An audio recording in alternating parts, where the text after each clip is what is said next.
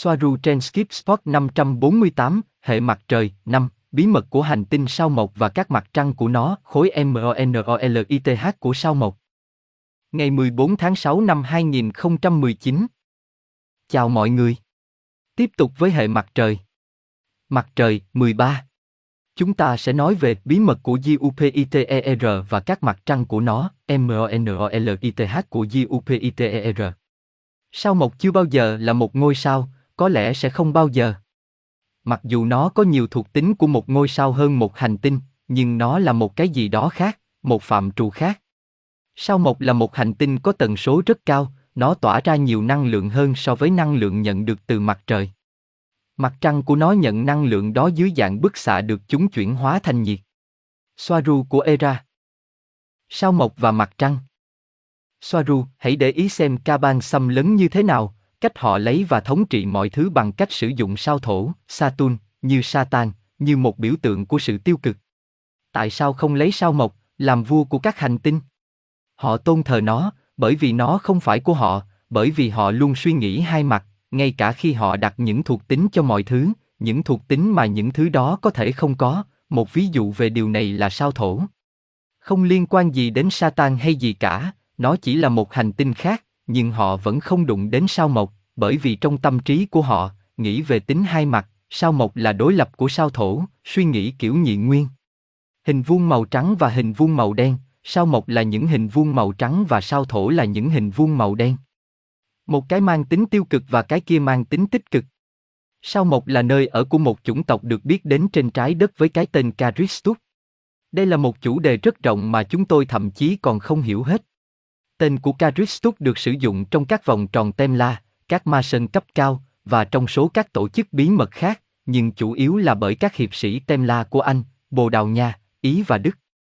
Ganim, Callisto, Io, Europa, vệ tinh của sao mộc, trái đất và mặt trăng để so sánh kích thước. Caristus được liên kết với khái niệm DK, là K và do đó là đo Christi.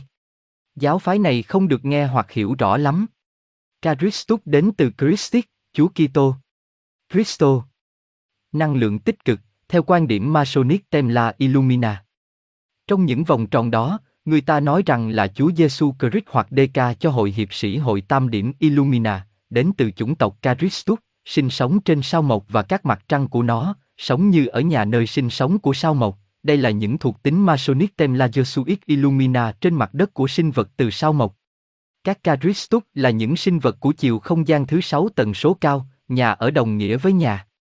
Caristus là tên trên mặt đất được đặt cho những sinh vật không có tên, chỉ có khái niệm về bản thân.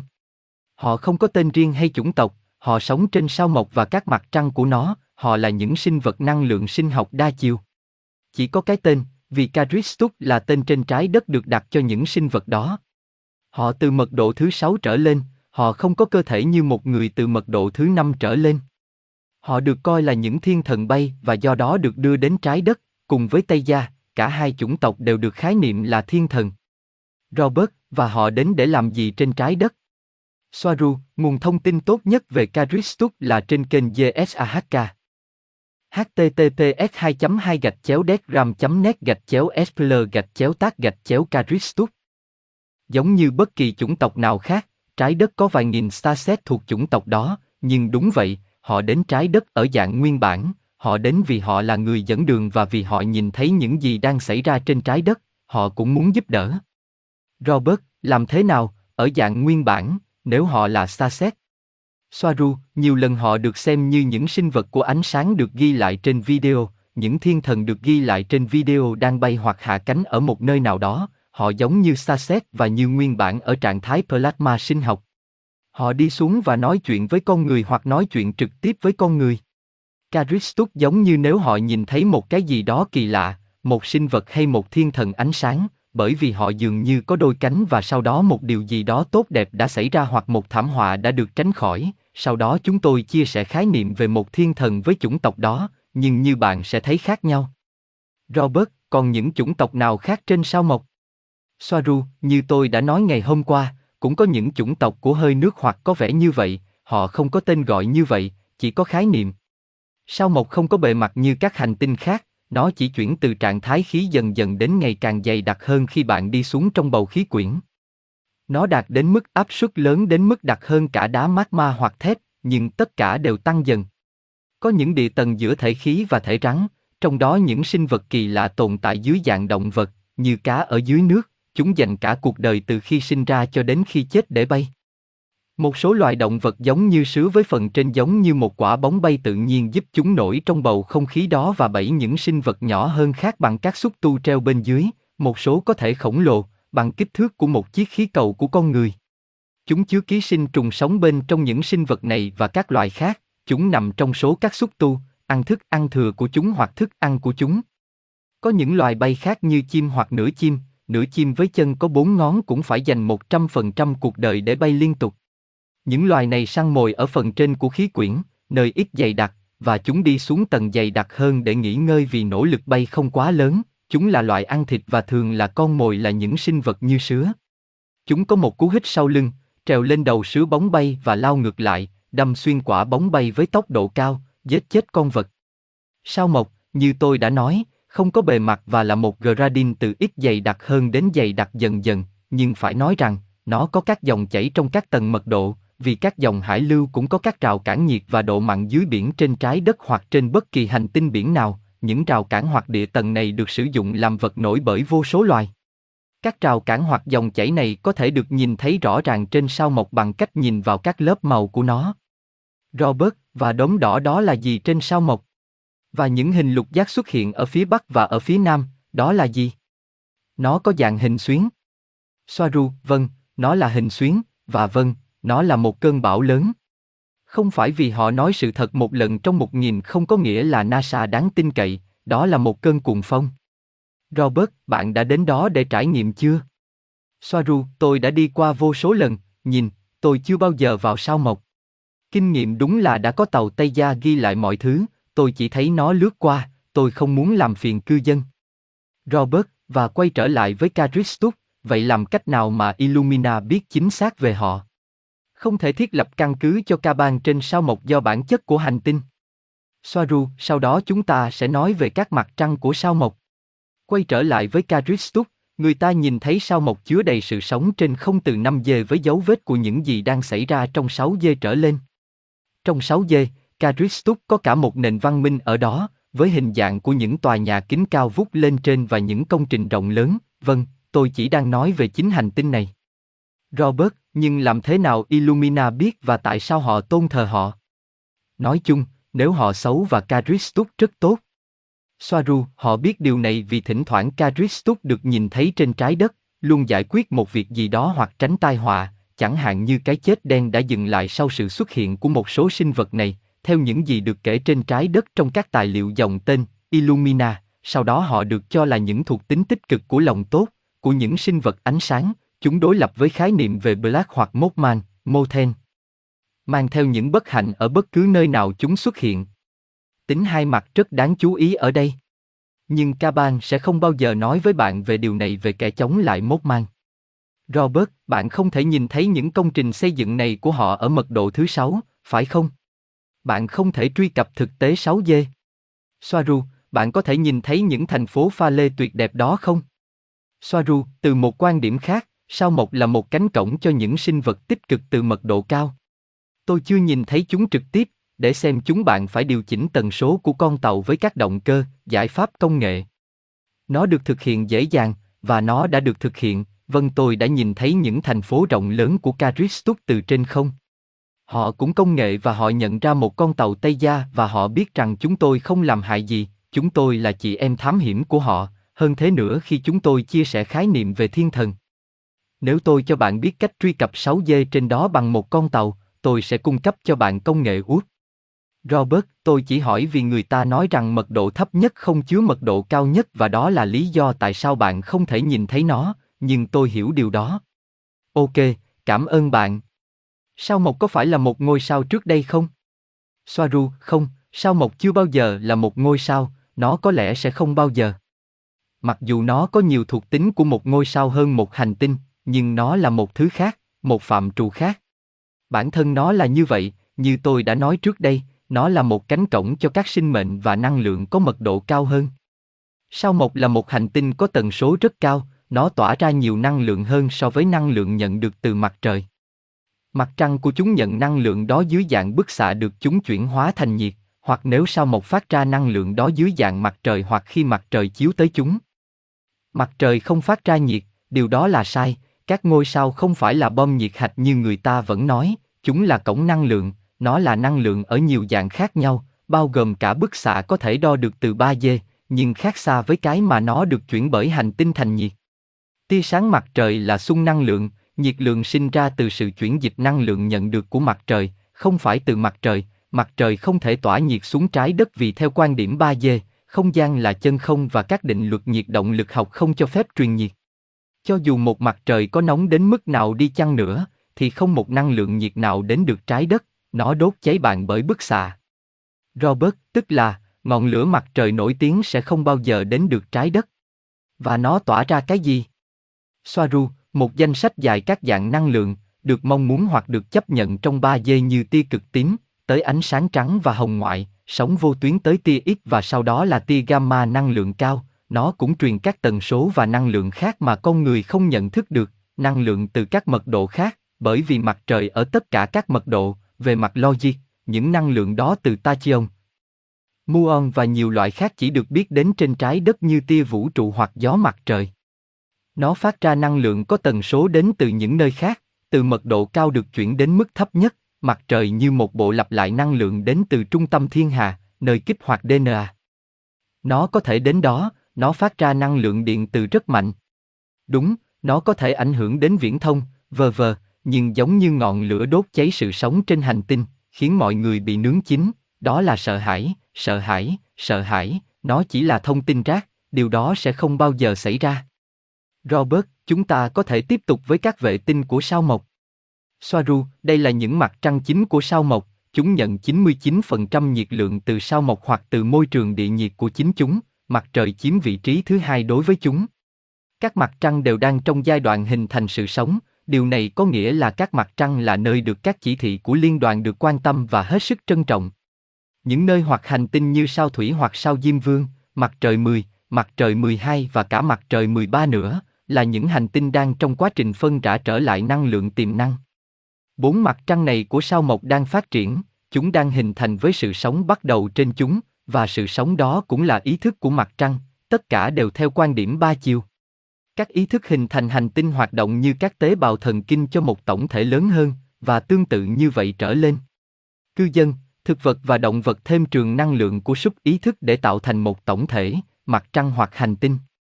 Con người cũng là tổng thể của các tế bào và vi sinh vật sống bên trong chúng, tế bào của cơ thể là quần thể, cơ thể là một cộng đồng chứ không phải một đơn vị, từ cơ bản nhất đến phức tạp nhất.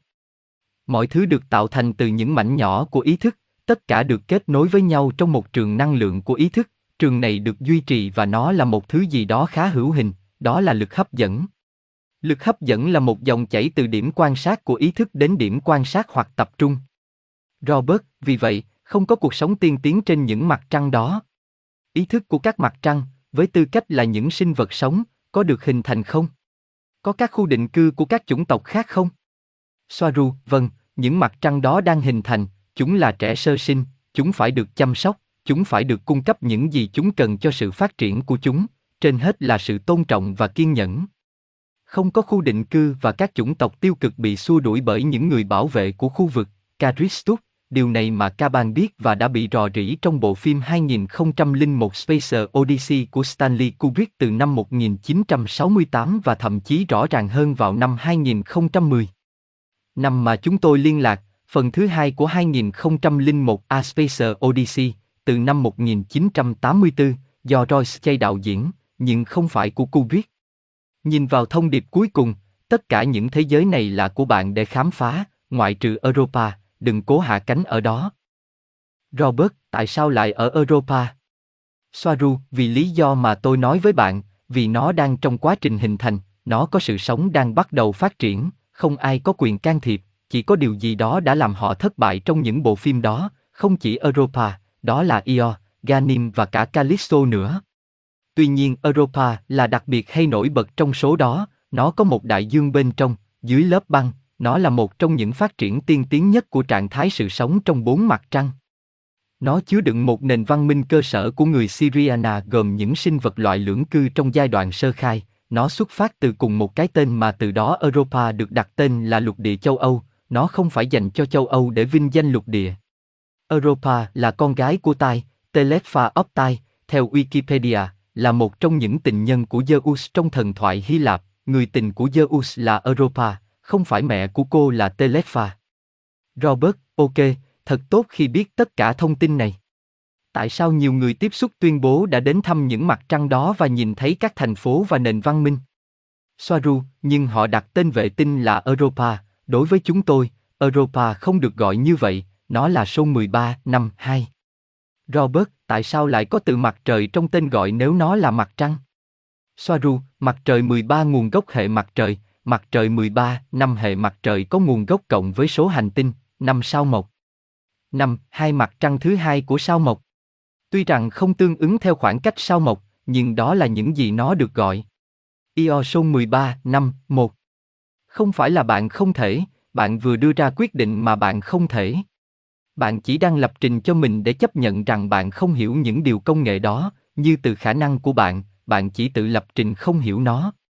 Robert, bạn nói đúng, đến một lúc nào đó tôi cũng phải mở mang cho mình những kiến thức kiểu này, đúng vậy, tôi muốn quay lại cuộc sống của mình ở đó. Nhưng một câu hỏi khác Soaru, chúng có phải là mặt trăng mà không có bất kỳ hình thức xã hội nào của bất kỳ chủng tộc thông minh nào không? Đó là một số người tiếp xúc bị cáo buộc tuyên bố được đưa đến những mặt trăng đó để gặp gỡ các nền văn minh sống trên đó.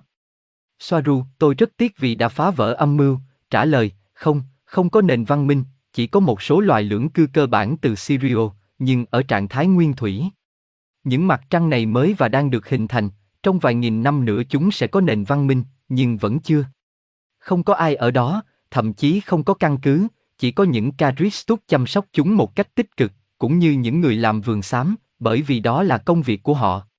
Có lẽ họ đã nhầm lẫn với nền văn minh Caristus tiên tiến trên sao mộc, vì họ được bảo rằng nó không có bề mặt, nó không thể có nền văn minh sao mộc và họ đã nhầm nó thành các mặt trăng của nó. Sao mộc có các công trình xây dựng lớn và các thành phố ngoạn mục, nhưng không phải trong 5 dê, chúng ở trên 5 dê, cụ thể là dưới 6 dê. Tôi biết tần số hoặc mật độ dưới 6 dê là gì vì máy tính của tàu sẽ cho tôi biết khi khớp tần số như một thủ tục cần thiết để có thể nhìn thấy những thành phố này. Một khu vực 3 dê hoặc 5 dê sẽ chỉ nhìn thấy một quả cầu khí chứa đầy các động vật 5 dê như mô tả. Robert và Caristus, trong 6 dê của họ, họ đều là những sinh vật sinh học như chúng ta. Soaru, theo quan điểm của chúng tôi, ngay cả từ 5 dê, họ là những sinh vật nguyên sinh, đó là lý do tại sao gần đây tôi đã nói rằng khối monolite của Kubrick, Spacer Odyssey 2001 hoặc 2010 là rất thực, đúng như vậy. Robert, và chức năng chính xác của monolite là gì? Nó nằm trên vệ tinh nhân tạo hay nó nằm ở đâu?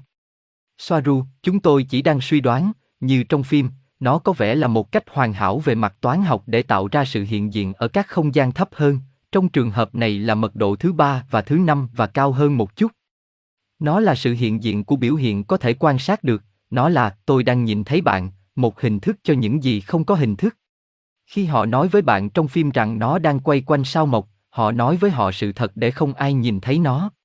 Bạn biết rằng Stanley Kubrick là một Illumina, mặc dù sau đó anh ta nổi loạn, nhưng nó chỉ ở đó, khối đá monolite, không làm gì cả, nhưng giống như trong phim, nó liên quan đến sự phát triển của cuộc sống mới trên các mặt trăng của sao mộc. Monolite từ năm 2001 và 2010. Cổng mặt trăng cổng mặt trời Tiwanku. Tihuna Robert Carbon, phần kết. Xin chào một lần nữa, như chúng ta đã thấy trong các video trước đây trong rạp chiếu phim, chúng ta có xu hướng đặt sự thật rằng họ bán chúng ta như một điều hư cấu. Tôi sẽ đọc một đoạn trích nhỏ từ cuộc trò chuyện giữa chúng tôi với Soaru và điều đó cho chúng ta biết về khối monolite mộc tinh xuất hiện chính xác trong một bộ phim và đó là đoạn sau, khối đá monolite từ năm 2001, Spacer Odyssey, cũng là một cánh cổng, lưu ý rằng tất cả các cổng của lớp này có cùng hình dạng và cùng kích thước. Vì vậy, tôi nhớ rằng ở đây tôi đã hỏi cô ta câu hỏi sau, vậy nếu ai đó băng qua khối đá nguyên khối đó, liệu họ có xuất hiện ở một nơi khác không, hay đó chỉ là lối ra của một cánh cổng, không phải lối vào?